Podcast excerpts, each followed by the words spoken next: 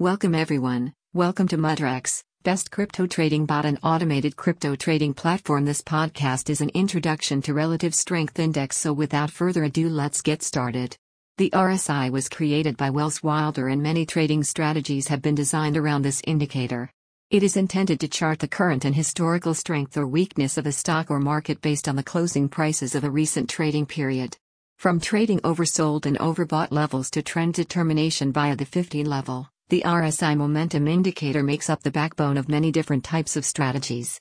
The following are topics of all the articles we will cover in our masterclass on RSI, Part 1, Introduction to RSI, Part 2, Overbought Oversold Strategy, Part 3, Midline Crossover Strategy, Part 4, Fast Moving RSI, Part 5, RSI in Multiple Time Frames. In this part, one of our RSI masterclass, we'll be giving an in-depth introduction to what RSI is and how to use it.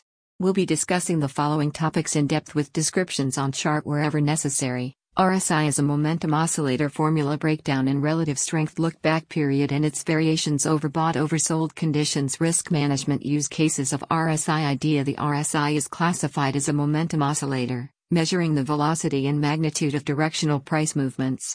Momentum is the rate of the rise or fall in price.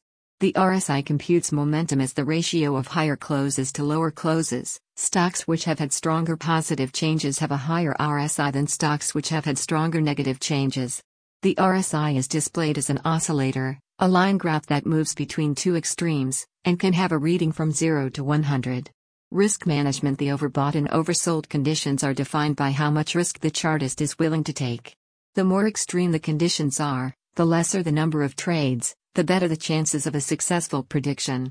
The thresholds are generally set to a safe 70-30, but other popular pairs are 66-33, risk tolerant, and 80-20, risk averse.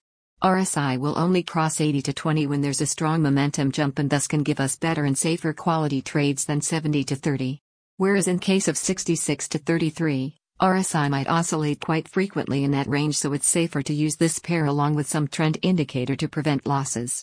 The Bloomberg Trading Terminal polled its users, and the most used trading indicator was the RSI, the Relative Strength Index.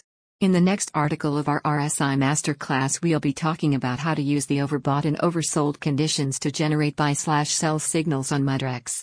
This is it for today's episode from Mudrex.com, but stay tuned for our next podcast, which is part 2 of RSI masterclass. Thank you for listening. Take care. Goodbye.